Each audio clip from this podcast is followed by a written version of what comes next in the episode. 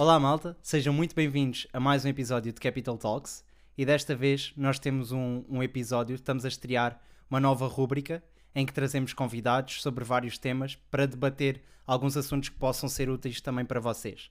Desta vez, para abrir, uh, faria todo o sentido trazer um dos responsáveis também por, por este, que é o Capital Talks, o Pedro Maia.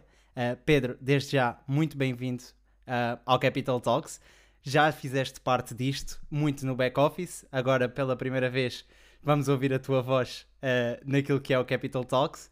E, e, gostava de falar um bocadinho contigo, primeiramente, de quem é que é o Pedro e o que é que o Pedro fez até agora. Perfeito. Olá, Sanches, muito obrigado pelo convite.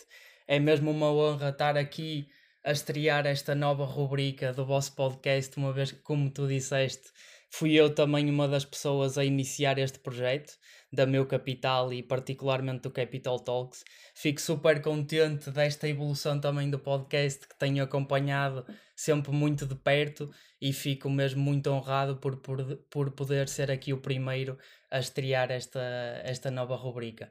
Olha, o Pedro Maia. O Pedro Maia, a nível pessoal, é uma pessoa super ambiciosa, super eh, determinada, que sempre tentou procurar uh, fazer diferente. Uh, desde, desde os tempos de, da faculdade, principalmente, que senti que não poderia estar só dedicado a fazer o curso, não poderia estar só dedicado a responder àquilo que são as exigências normais uh, de uma licenciatura, que tinha que começar a, a procurar coisas extra e foi aí que começaram a surgir alguns projetos que também uh, a minha motivação e, e o meu gosto, principalmente pelo empreendedorismo, como é o caso da Júnior Empresa, também da, da, da faculdade onde eu estava, como é o caso de uma startup uh, que, que, que entrei na altura como, como embaixador uh, e que também faz, faz parte ou fazia parte e continua a fazer, no fundo, do portfólio do fundador da Meu Capital também. E foi aí que comecei a ganhar o bichinho pelo empreendedorismo e a perceber também que, que tinha que fazer diferente e que o fazer diferente me estava a permitir chegar a um patamar mais elevado. Portanto, a nível pessoal também sou muito ambicioso, tento sempre procurar pensar fora da caixa, fazer coisas fora da caixa e isso deu-me a nível profissional também obviamente contribuiu para o meu skill set e deu-me aqui algumas ferramentas que depois vieram a ser muito úteis ao longo de todo o meu percurso. Uhum. Sabes, um, eu estou muito curioso para esta conversa, até porque para quem não sabe, eu e o Pedro, claro que o Pedro agora com alguns anos a mais de experiência do que eu, mas temos tido um percurso muito semelhante uh, andámos na mesma faculdade, andámos na mesma junior empresa, acredito que no mesmo departamento também, no departamento de marketing. Uh, depois, embaixadores de, de, de, startups diferentes, mas que depois acabámos tra por trabalhar juntos aqui na Meu Capital. E agora estamos aqui a querer falar um bocadinho sobre isto, do, do marketing nas empresas e como é que isso pode ser útil para a malta que está a começar uma empresa. E eu queria começar por aí mesmo.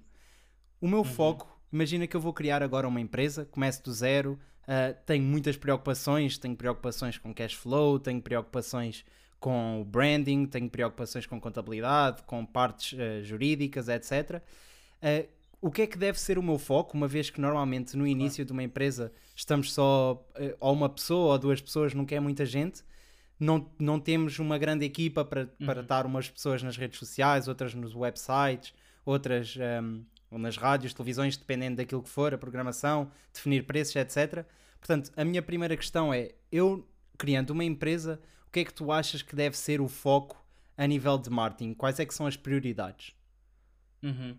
Olha, eu da experiência que tenho, daquilo que fui acompanhando ao longo dos anos e também do, das leituras, e tu sabes que eu gosto muito de ler e agora ando cada vez mais debruçado sobre livros de empreendedorismo, daquilo que eu leio e de toda a experiência que tive até hoje, eu acho que todos os empreendedores, ou a maior parte dos empreendedores, de, de grosso modo, focam-se muito e têm todos o mesmo erro, que é focarem-se muito no produto e é normal. Uhum. Estão a desenvolver algo novo que querem lançar no mercado e, portanto, é normal. Mas estão demasiado focados, estão na bolha do produto, desenvolver um bom produto, um bom serviço. Claro que é importante, mas não pensam no cliente, não pensam quem é que é efetivamente o cliente, quem é que vai receber aquele produto, quem é que vai consumir o produto e o serviço. E eu acho que esse é o maior erro, estares, és tão apaixonado por aquilo que tu estás a fazer, por aquilo que tu estás a criar, pela tua criação, que depois te esqueces de olhar para os clientes.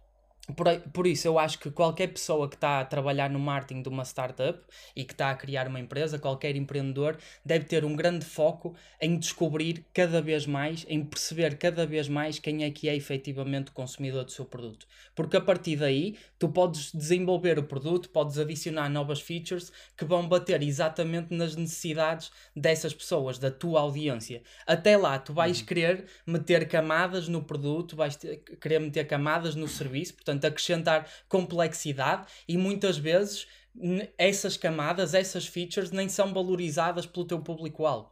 Portanto, eu hum. acho que é típico de todos os empreendedores esse, essa paixão pela criação uh, e, e, perdem pouco tempo a analisar o mercado, a analisar o consumidor. Uh, e se olharmos até, e se usarmos como exemplo as maiores empresas do mundo, uh, e a Amazon acho que é um excelente exemplo, a Amazon tem o sucesso que tem porque sabe tudo sobre os clientes porque o, o Jeff Bezos sempre, que, sempre quis uh, recolher o máximo de dados possível, uh, utilizarem também estudos de mercado, que é super importante para, para perceberem exatamente como é que as pessoas estavam a consumir, como é que as pessoas estavam a receber os seus produtos e os seus, e os seus serviços e o que é que elas tinham para dizer. Portanto, acho que em começar no marketing qualquer startup tem que começar a perder muito mais tempo em compreender esta jornada do consumidor e não tanto tempo a desenvolver um produto que acham que é um produto excelente, mas acaba por não ser um produto excelente porque não vai bater nas necessidades dos consumidores. Portanto, uhum. se o foco tiver que estar em algum lado, uh, e quando estamos a iniciar um projeto, quando estamos a iniciar uma startup, quando estamos a planear uh, todo o go-to-market, é mesmo importante uh, não termos distrações e, portanto, diria que, que tem que ser mesmo, temos que começar mesmo pelo consumidor, ter um produto bom, obviamente, mas começar pelo consumidor e só depois é que começamos a aprimorar o produto e o serviço que queremos entregar. Yeah. E, e aquilo que tu estás a dizer é extremamente interessante porque muitas vezes, quando falamos em marketing, uh, e principalmente para uma pessoa que vai criar uma empresa que é de outra área, imagina que é de engenharia e está a criar um produto, ou de programação, está a criar um software, etc., muitas vezes olha para o marketing como aquela parte de como é que eu vou uh, comunicar só com os consumidores, como é que eu vou procurar ehm, malta que queira conhecer o meu produto, como é que eu vou espalhar a marca. E, e aquilo que tu falaste agora não tem tanto a ver com isso, mas sim em ter o produto que os consumidores querem. Uh, há uma, há uma um, ferramenta, não é uma ferramenta, mas um termo que é muito utilizado nisto, que é o MVP, Minimum Value Product, uhum. uh, que é exatamente isso que estás a falar de vamos ter uma coisa que é minimamente decente para nós conseguirmos mandar e testar. Depois, a partir daí, ir, irmos começar à procura do que é que são esses consumidores e quem é que é o meu cliente. Porque lá está, não vale a pena estarmos a gastar muito dinheiro em publicidade ou comunicar imenso se não sabemos para quem é que nós estamos a comunicar. Uh, e isso até era um, um, um dos pontos que eu gostava de abordar contigo, que é nós estamos nessa jornada de tentar descobrir, vamos testando, vamos falando com esta pessoa e com aquela pessoa, e quando é que nós sabemos que descobrimos o nosso público-alvo? Porque às vezes não é assim tão fácil. Uhum. Vamos imaginar que no início uh, nós vamos apresentar à nossa mãe, ao nosso pai, à nossa família, aos amigos, e é muito provável que eles gostem ou que nos apoiem, que digam que está a giro, não é? Mas para nós termos uma empresa, temos, precisamos de mais do que uh, pá, os clientes não pode ser só a família e os amigos, não é? Portanto, quando claro. nós começamos a testar isto no mercado, quando é que nós percebemos, ok, agora este é o meu público-alvo, há algum sinal que nos faça perceber que faz sentido agora começar a investir mais em comunicação porque já sabemos em que direção é que temos que ir? Uhum. Sim, eu acho, eu acho que esse processo começa um bocadinho antes e essa é uma pergunta espetacular porque até há bem pouco tempo eu tinha também essa dificuldade porque repara, uh, parecia-me algo demasiado fácil uh, o processo, parecia-me demasiado fácil para ser verdade. Mas como em tudo na vida, quando tu tens dúvidas sobre alguma coisa, o que é que tu vais fazer? A primeira coisa que tu vais fazer à partida é perguntar. É perguntar e é pesquisar hoje em dia. Hoje em dia é pesquisar, também tens acesso a imensa informação. Portanto, é perguntar e pesquisar. E no marketing é exatamente a mesma coisa. Pesquisa de mercado. Isto começa antes. Nós fomos para a parte já mais prática, quando tu estás a criar uma empresa, uma das primeiras coisas que tu precisas de fazer é desenvolver o teu plano de marketing. Correto? E no teu plano de marketing, por que parte é que tu começas? Começas pela análise do ambiente externo. Pá, pode ser através de uma pestal, através de uma série de métodos. Mas começas pelo ambiente externo. No ambiente externo, uma das coisas que tu deves analisar aprofundadamente, e eu recentemente fiz também um plano de marketing para um projeto que quero lançar, e posso-te dizer que a maior parte do tempo eu, eu passei debruçado sobre aquilo. Que é tendências de comportamento consumidor e comportamento consumidor atual. O que é que existe hoje em dia?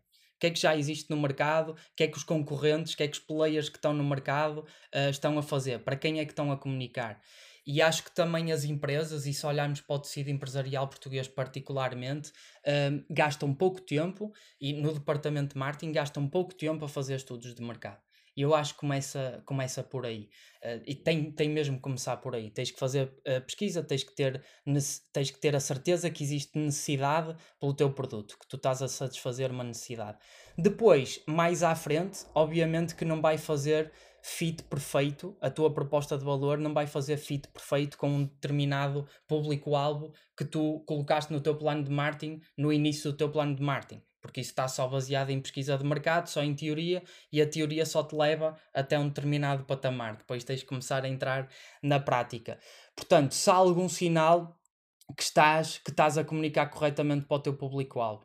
Acho que o melhor sinal, uh, e isto é em term, pode ser em termos de vendas, pode ser em termos de comunicação, é tu começares a sentir que o negócio está a crescer. É tu começares a sentir que estás a dar uma resposta efetiva e que a tua marca, não só o teu negócio, mas a tua marca está a crescer. Portanto, estás a conseguir começar a construir uma comunidade.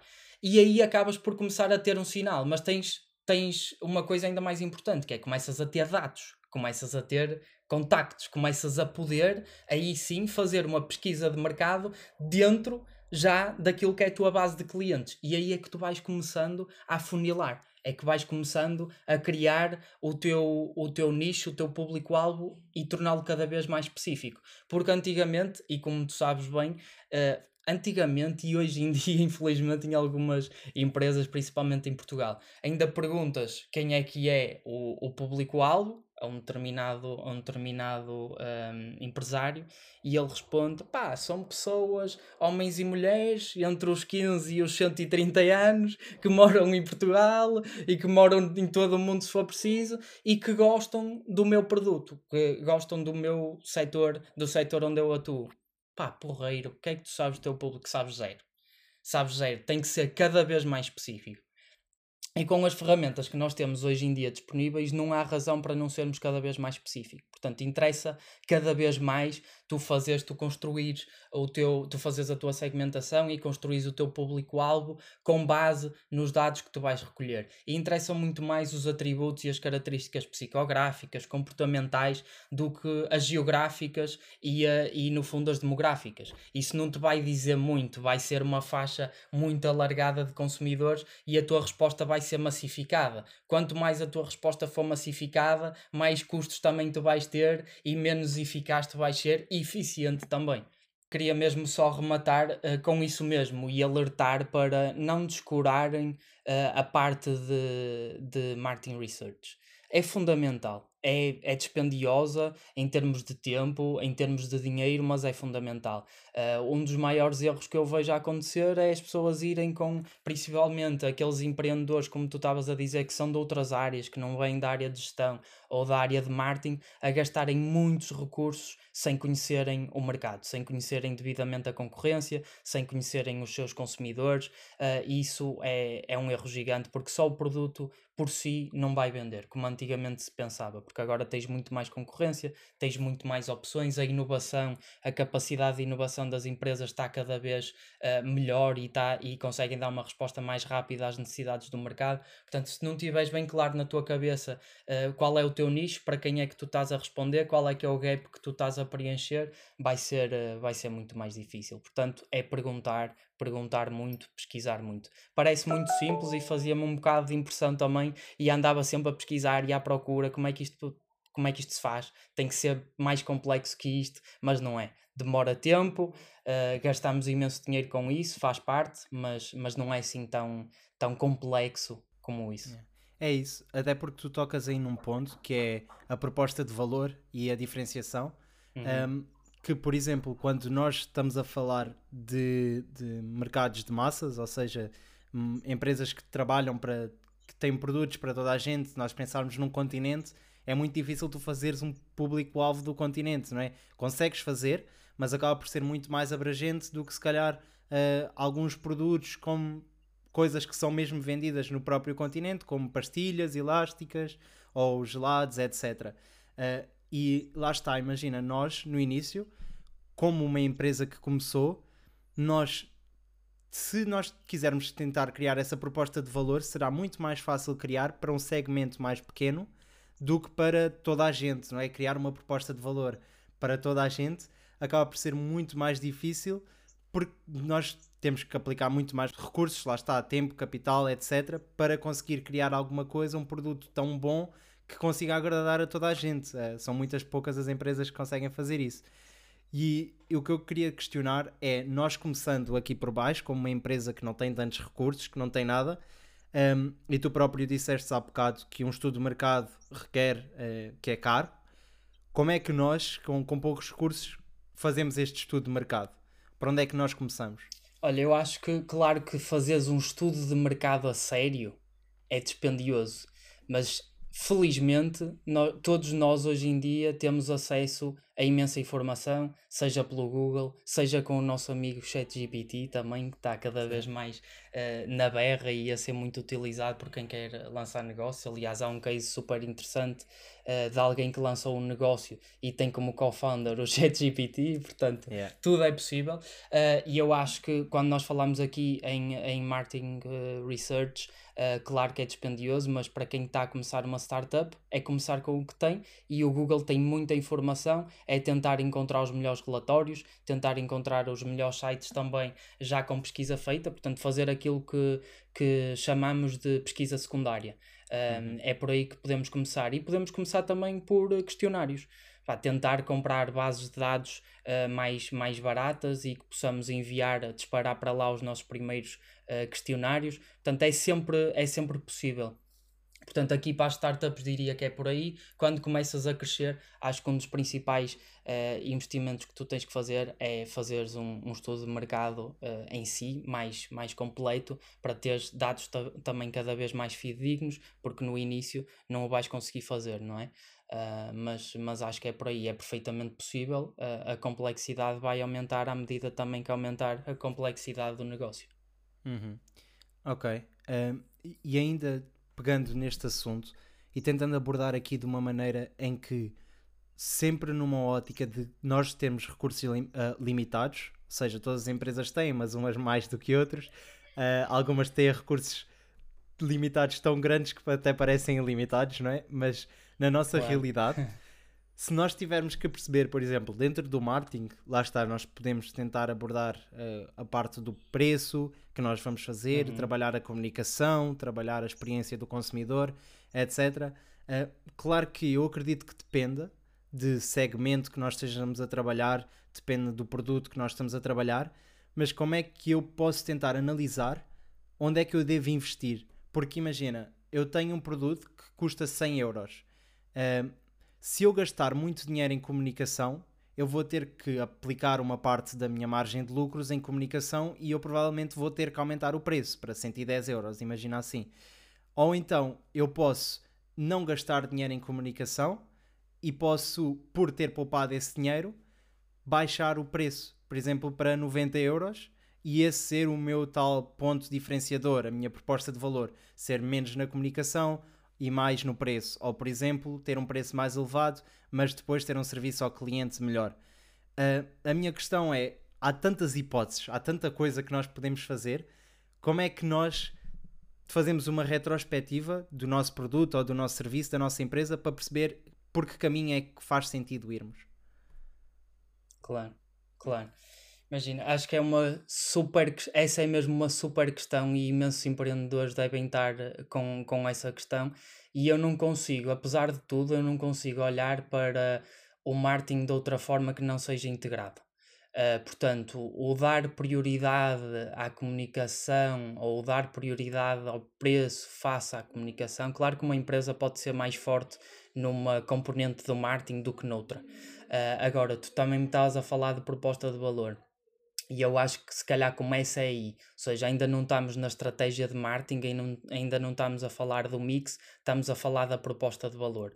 Uh, e como é que tu começas a definir a tua proposta de valor? Primeiro, obviamente, conhecendo os teus consumidores e depois conhecendo também a concorrência, aquilo que estávamos a falar. Que gap é que tu vais preencher?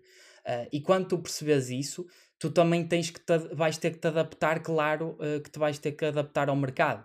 E se tu perceberes que para aquilo que tu estás a fazer, para o serviço que estás a lançar, para o produto que estás a lançar, uh, o gap no mercado é na parte da distribuição. Por exemplo, imagina que estás numa, numa indústria, num setor super complexo que tem lead times super prolongados não consegues entregar uh, produtos de forma rápida. Se calhar estás a entregar mais ou menos o mesmo produto, mais ou menos o mesmo serviço, mas depois queres te diferenciar por ali porque é ali que tu vês que está o gap no mercado. Portanto, aí diria que vais alocar a, a maior parte dos recursos a essa componente do marketing. Não obstante, todas elas são importantes. Por isso, a comunicação, o preço, todas elas têm que existir uh, e têm que ser trabalhadas de forma, diria, de forma igual no início. Agora, eh, claro que os recursos também são, são muito importantes e eu diria que a base é isto por aí: é tu perceberes, uh, o empreendedor, a startup, perceber onde é que pode dar uma resposta mais efetiva e colmatar um gap de mercado e que não está a conseguir. E aí vão estar a maior parte dos teus esforços, mas é importante depois não descurar, porque imagina que tu tens um preço altamente competitivo e isto depois, o preço também depende muito do posicionamento, ou seja. Uh, teres um preço baixo não é necessariamente bom, não significa que mais pessoas vão comprar o teu uhum. produto, porque depende no, do segmento que tu estás uh, a atuar, que tu queres atingir, depende do teu posicionamento. Se fores uma marca de luxo, uh, teres um preço mais baixo que as outras, se calhar vai impactar a percepção do consumidor, uh, no sentido que vai percepcionar aquela marca como tendo menos qualidade sendo menos premium, okay. se, sendo uma gama de entrada no setor de luxo e se calhar já não é para ele, percebes? Tudo isso depende do posicionamento. Aqui a grande questão é, e que eu quero mesmo ressalvar, é não descurem nenhuma das áreas do mix de marketing. Todas elas são importantes de trabalhar uma pode ter mais, mais peso no início do que as outras, mas é importante pensar em todas de forma integrada e não achar que por ter um bom preço, uma boa capacidade de distribuição, que já vou ter um negócio altamente e que responda às necessidades do consumidor. Porque depois podes não estar a conseguir comunicar, imagina estás a dar um foco maior ao preço e à distribuição, mas não Sim. estás a conseguir comunicar corretamente a tua proposta de valor. Ninguém vai conhecer a tua marca.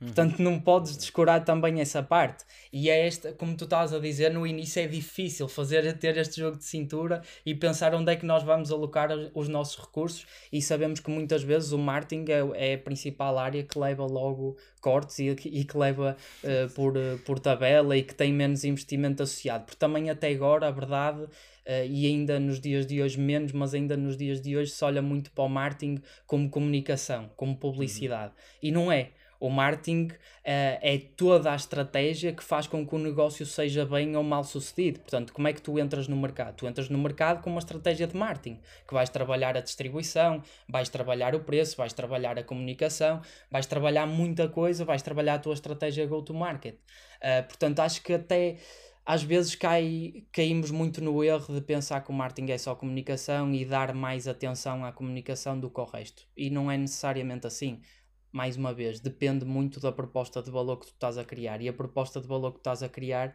depende sempre de dois fatores principais: quais são as, quais são as características do teu público-alvo e quais são as características dos teus concorrentes. Onde é que tu podes uhum. ganhar uma vantagem competitiva. Yeah. E isso que é pronto, um dos maiores mitos de, de, da sociedade em relação ao marketing, não é? Que é marketing. O meu pai, curiosamente, no outro dia perguntaram-me o que é que eu estava a estudar e eu estudo marketing e negócios internacionais e o meu pai respondeu: Ah, ele está a estudar publicidade. Uh, e, e, eu fiquei logo chateado com o meu pai porque eu disse: Pai, calma lá, também, mas não só. Uh, daí depois, pronto, e depois expliquei-lhe, uh, até mesmo pela palavra tu percebes. A palavra é trabalhar um mercado, marketing, não é? Um, e então Exatamente. foi aqui uma. Foi engraçado eu perceber que a percepção que ele tinha e que muita gente tem é que marketing é publicidade. Um, que também é, mas acaba por não ser o único. E eu queria pegar também nessa parte uh, e perceber aqui, tentar desmistificar ou não, quero saber a tua opinião sobre isto, que é, uh, por exemplo, na minha turma acontecia muito haver aqui uma um, comparação a nível, por exemplo, uh, quem é que é mais criativo, quem é que é mais analista, ou seja, havia diversas personalidades. Todos estudamos marketing, todos tivemos que fazer planos de marketing. Depois já ouvi pessoas a dizerem, por exemplo, ah, eu não, não tenho jeito para o marketing, eu não sou criativo. Mas até agora, por exemplo, tudo o que nós falamos não foi muito criativo. Foi mais exato. Uh, tens que fazer isto junto com isto, tens que fazer esta parte, tens que fazer aquela parte, uh, tens que analisar dados e dados não têm assim muito de criativo, não é? É muito mais matemático. Portanto, aquilo que eu queria aqui debater contigo é qual é que é a importância da criatividade no marketing? Uma pessoa pode ser um bom marketeer sem ter muita criatividade? Qual é que é o papel da, da criatividade? Olha, de forma muito prática, acho que ninguém pode ser marketeer sem ser criativo. Agora, a criatividade são muitas coisas e a criatividade tem muito que se lhe diga. Uh, portanto, eu quando digo que nenhum marketeer pode ser, uh, nenhuma pessoa pode ser marketeer sem ser criativo, para mim é mais no sentido de ter a capacidade de pensar fora da caixa, uh, associada diretamente à resolução de problemas. Ou seja, ter a capacidade de dar uma resposta que seja diferente daquela que os concorrentes estão a dar, que faça a diferença no mercado e que por isso consiga ganhar uma vantagem competitiva uh, no mercado. Eu olho muito mais para a criatividade neste sentido e para a importância da criatividade neste sentido, porque, e como tu disseste há pouquíssimo tempo, um, a maior parte das pessoas olham para o marketing como publicidade. E não necessariamente, porque tu, se estiveres a trabalhar publicidade, tu na realidade podes ter uma formação mais básica em marketing, só para conheceres as bases e para conheceres os termos, e depois seres uma pessoa altamente criativa, mais, que vem mais da área artística, da área criativa e que está mais apta para fazer trabalhos de copywriting, de, de storytelling, construir storytelling da marca e não ser um craque em marketing, porque marketing, como tu disseste, e bem, é muito mais do que isso. E marketing uhum. é muito, tem muito, apesar das pessoas não, não percepcionarem desta forma, tem muito de analítico. E eu acho que costuma agora eh, tem vindo a, a parte analítica no marketing tem vindo a ter um peso cada vez maior.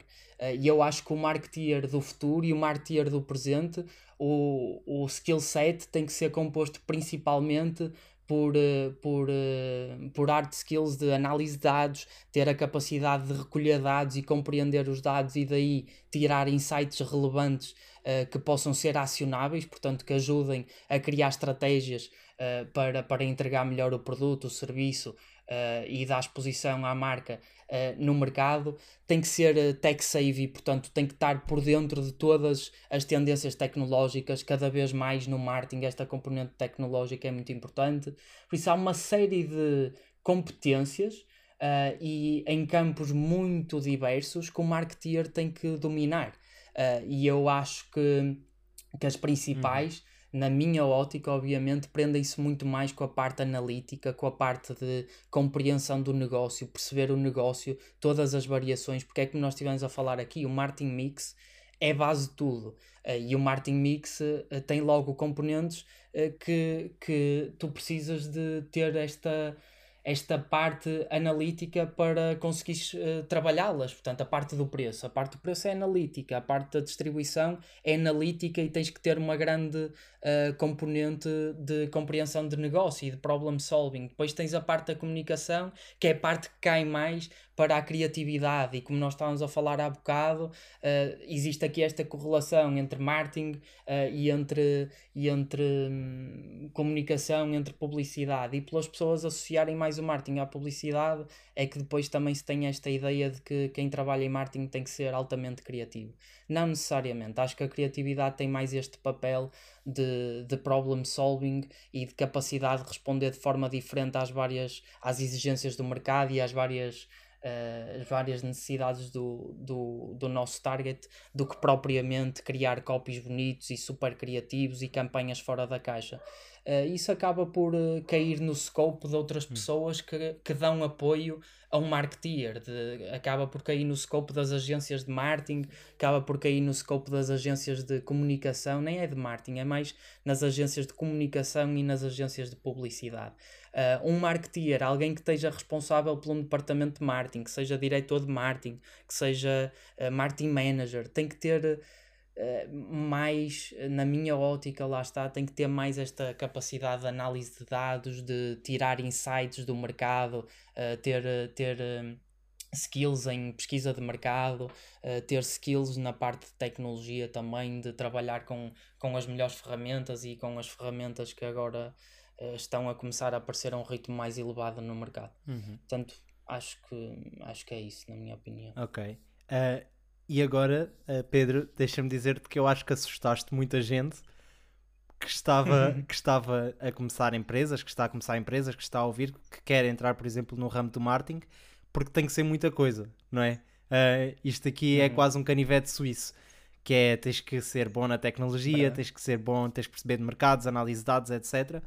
Portanto, pelo menos para ajudar estas pessoas que agora tanto assustaste, Pedro, eu vou aqui uh, lançar-te um desafio de quais é que achas que são as melhores fontes de informação para aprender marketing? Uma uhum. pessoa, por exemplo, que tirou engenharia e que agora precisa de, de perceber de marketing para continuar o seu negócio, onde é que ela pode ir procurar essa informação? Uhum. Olha, apesar de tudo, e, e, e, vou ser prático, mas tenho que começar pelos livros, não há, não há outra hipótese. Certo. Tenho que começar pelos livros, porque os livros, um, se tu vais procurar informação e se tu queres ir à fonte, diretamente à fonte, a fonte são os livros. É daí que vem toda a informação, a maior parte da informação. Agora já não, mas grande parte da informação vem dos livros. Portanto, os livros acho que são o ponto de partida e são a coisa mais importante. Um, para quem não está na área de marketing e está mesmo a começar, eu acho que o melhor um, o melhor a fazer é tirar uma formação, portanto, uma formação académica, seja uma pós-graduação, seja um curso online. Há imensos na área de marketing, há imensos cursos online disponíveis com muita qualidade. Uh, há cursos breves, mais intensivos também em, uh, em uh, algumas instituições que, que prestam também serviços de, de ensino alternativos, digamos assim. E portanto, eu se calhar uh, começava por aí, porque um, ehm, muitas vezes, e quem vem das outras áreas, se calhar se for uh, para outro tipo de fontes de informação, como por exemplo o YouTube, que também tem canais ótimos uh, de marketing, vai cair já numa área do marketing muito específica. Uh, principalmente, vai cair principalmente em conteúdos de marketing digital, como fazer anúncios, como fazer Google Ads, como fazer Meta Ads, como trabalhar SEO, uma série de coisas que vão parecer uns palavrões e que vai parecer complexo uh, e que vão estar a começar vão estar a começar a casa pelo telhado. Portanto, não vão estar a aprender a parte da estratégia, a base estratégica que depois vai permitir trabalhar as áreas, as várias áreas do marketing que já temos vindo a falar nesta nesta conversa. Portanto, diria que a, a formação uh, académica uh, é a melhor forma, mas não descurando, obviamente, o, o, bom conteúdo que hoje em dia se faz no YouTube, uh, os cursos também on, online, podcasts também, tens bons podcasts sobre, sobre marketing, duas, duas fontes de informação que agora eu tenho, tenho utilizado muito são os blogs uh, os blogs e as newsletters desses blogs e também revistas da especialidade. Uh, pá, as revistas de especialidade permitem-te uh, leres e, e, e recolheres também algumas, algumas pressões e no fundo ficares por dentro do glossário do marketing um, e das para além das tendências, obviamente.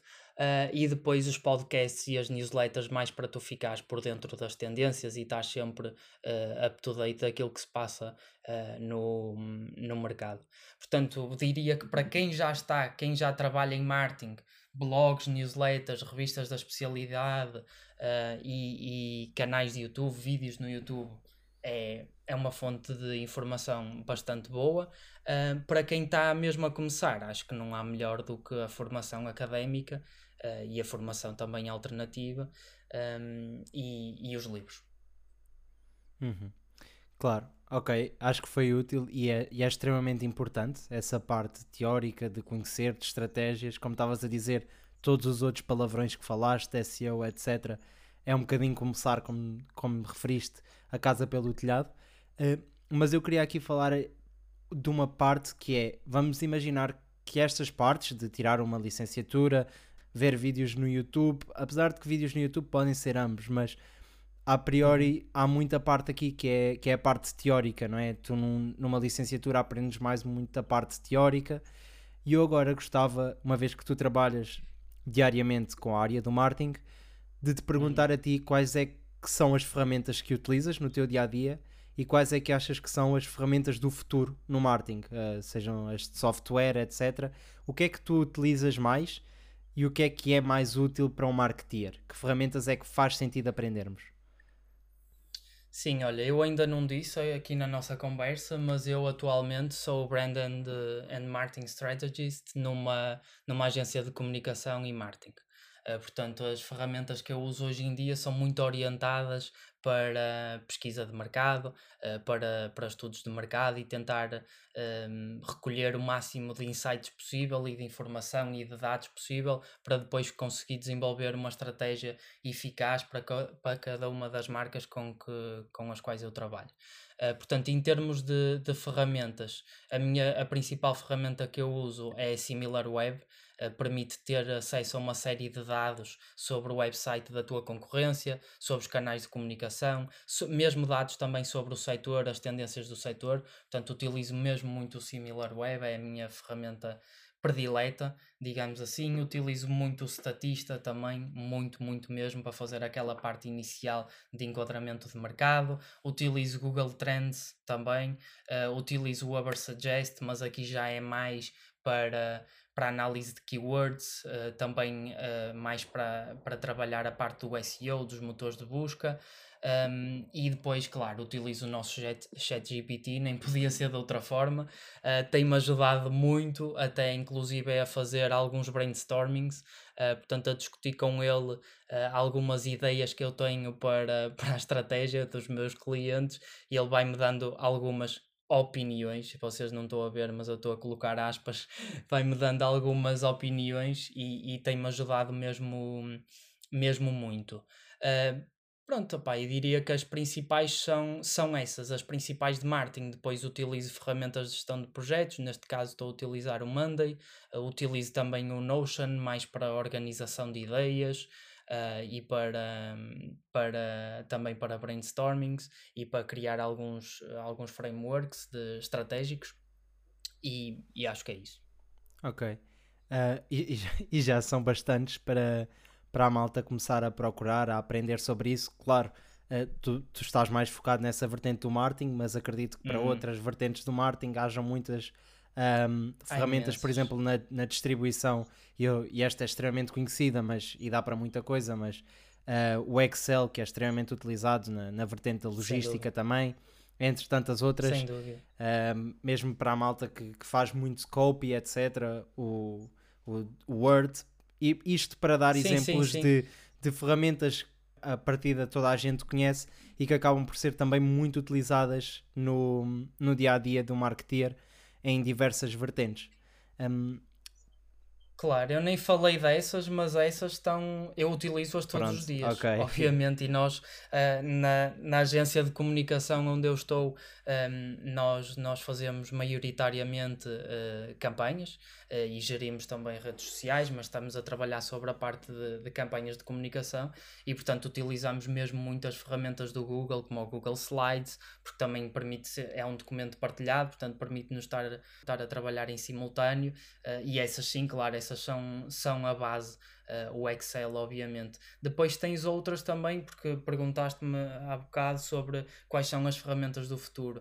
Uh, acho que as ferramentas do futuro ainda não estou muito por dentro de todas, uh, mas, mas são toda, todas aquelas que estão a investir em AI neste momento e estão a aparecer uhum. muitas hum. ferramentas diariamente, portanto é impossível saber todas, mas estão a aparecer muitas ferramentas diariamente com recurso a, a AI e que permitem permitem acelerar no fundo uh, o, o trabalho e até aumentar também a produtividade, como o Mid Journey, o ChatGPT, uh, até tens também no, no próprio Photoshop, uh, mais para a parte de design, tens agora o Photoshop Beta, que tem também a parte da AI incorporada e que te ajuda a preencher algumas lacunas que a imagem possa possa ter. Uh, há imensas ferramentas, depois a nível do marketing digital então não faltam como, como Google Analytics, uh, Google Ads, tens, tens, tens uma infinidade de ferramentas.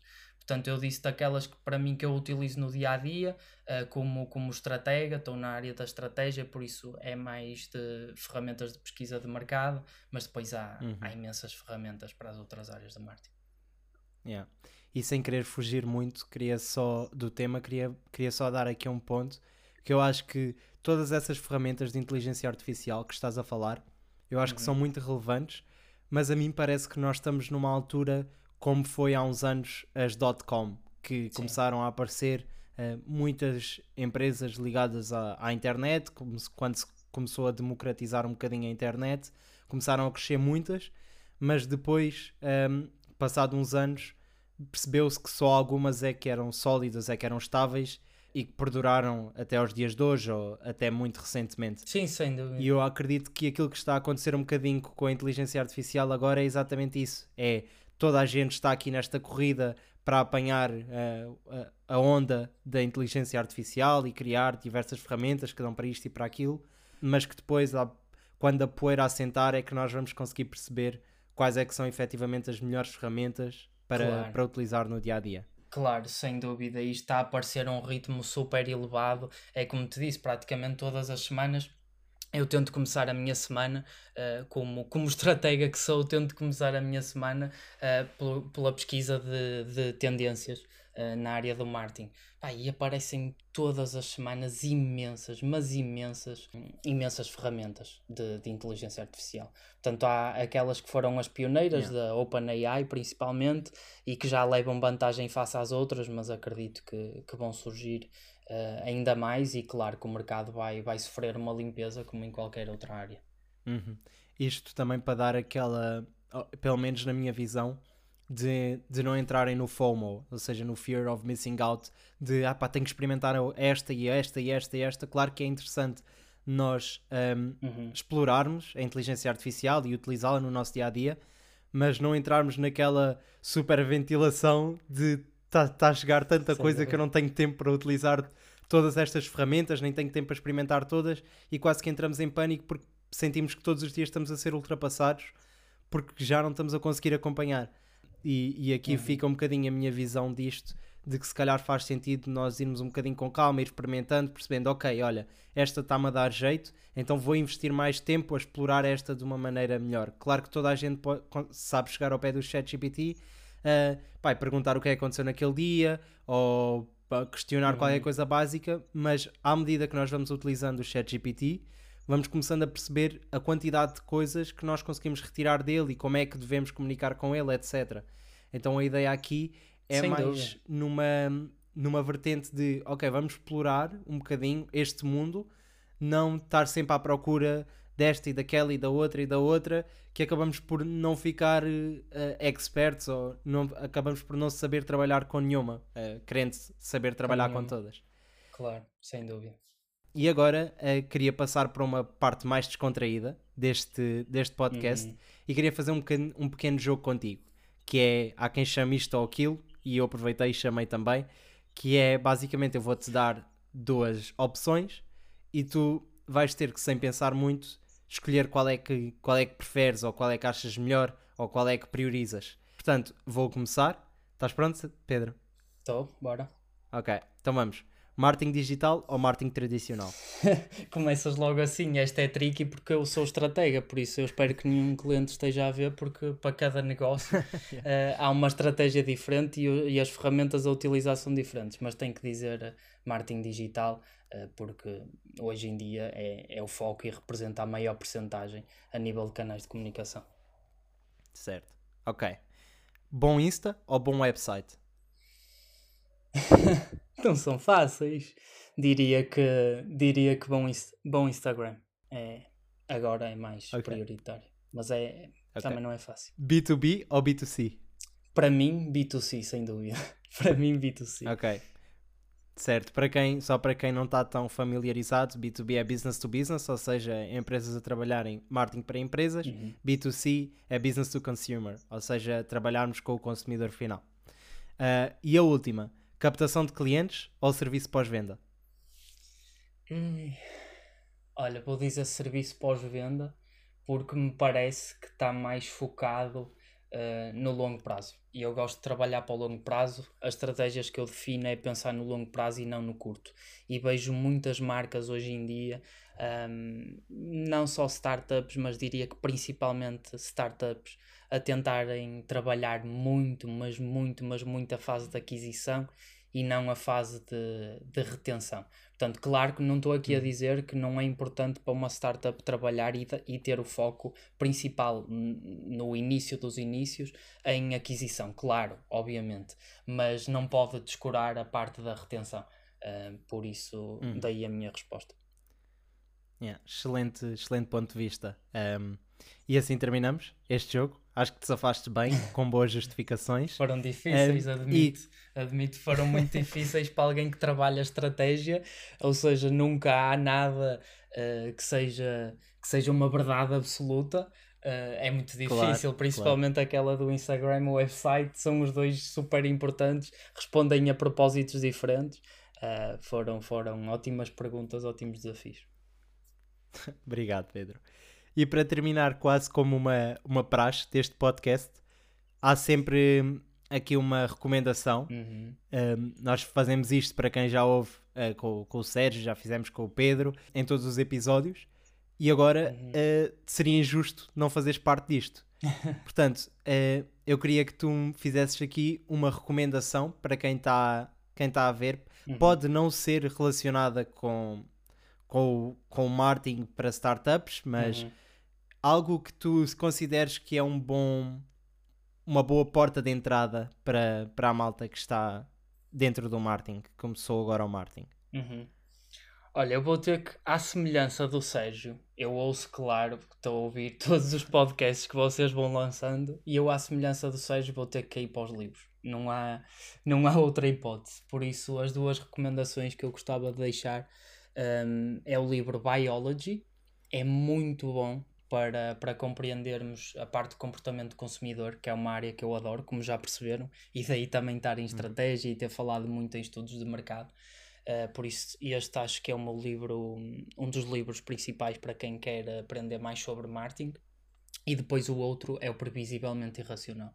Também um livro fantástico que, que nos fala sobre, sobre algumas táticas que parecem super básicas e que têm um efeito eh, gigantesco depois naquilo que, que é o sucesso uh, dos, dos negócios. Se, se me permites, eu vou subscrever os dois. Biology deve ter sido dos primeiros livros que eu li um, relacionados com marketing. Foi sem dúvida uma boa porta de entrada. O, previsível, o Previsivelmente Irracional continua a ser, se não o livro, o meu livro favorito, um dos meus livros favoritos, não só de marketing, mas gerais. Portanto, posso, posso pôr também o meu selo de qualidade nas tuas recomendações. Bom, para terminar, um, resta-me agradecer-te. Eu acho genuinamente que foi extremamente interessante este, esta conversa e acho que há muitos insights aqui que podem, podem ser úteis para muita gente em diversas fases da empresa, mesmo para pessoas que não são da área de marketing, mas que querem explorar um bocadinho mais, perceber como é que funciona.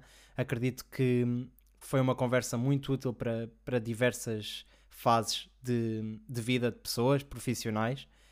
Um, e para fim, por fim também agradecer-vos a vocês que estiveram aí a ouvir o episódio E hum, já sabem, como sempre, se acharam que foi útil para alguém, partilhem com, com as vossas famílias, amigos e podem seguir o podcast onde quer que estejam a ouvir e esperem por nós uh, na próxima semana.